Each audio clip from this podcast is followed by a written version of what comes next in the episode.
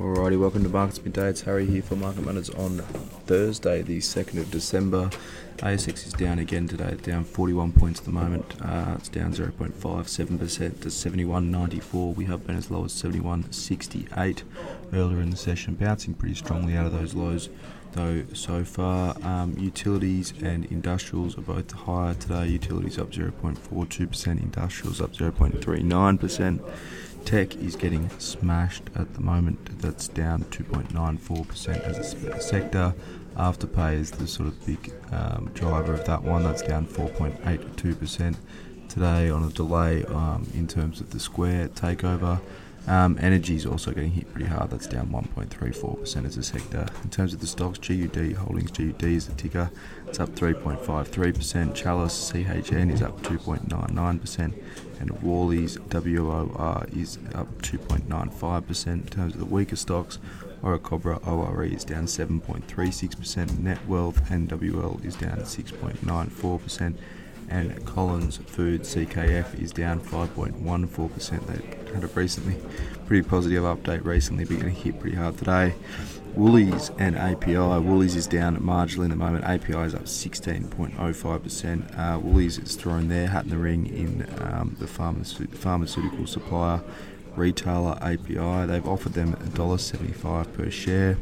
That's 20 cents better than Wesfarmers uh, deal that looked all but wrapped up um, uh, just a couple of weeks ago. Woolies has made it clear it doesn't want pharmacies in its supermarkets, something that competition watchdog would be up in arms about, but it is interested in getting more exposure to the health and wellness segment.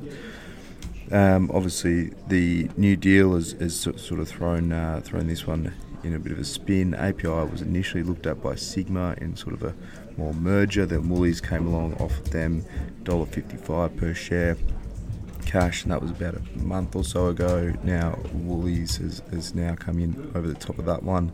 They've been granted due diligence uh, following the $872 million offer. I think there'd be more to play out uh, yet. So Woolies and Wesfarmers, two titans of retail, going head to head for um, API, there obviously API has done well. It traded above the one dollar seventy five um, mark today. It's a little bit below that at the moment, but um, I think the market's sort of suggesting that there might be a, a uh, bidding war playing out in the next couple of weeks, probably into next year at this rate. Christmas just around the corner. Um, Crown CWN that's down marginally today.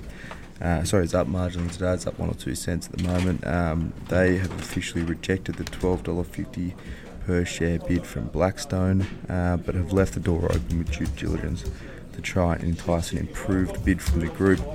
Um, its due diligence has been granted on a non-exclusive basis for Blackstone, uh, which is pretty timely given the Australian is now reporting that Star Group SGR is having another poke around uh, Crown. They initially offered a merger with Crown uh, a couple of months ago. Um, that sort of fell through. Crown's had a couple of suitors come through the doors.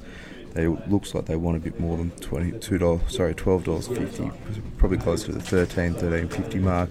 Particularly if there's a couple of names hanging around. Um, having a look at that one, which looks like there is. So. Crown up marginally despite rejecting that takeover deal. Looking around Asian markets, Japan's Nikkei is down 1.14%.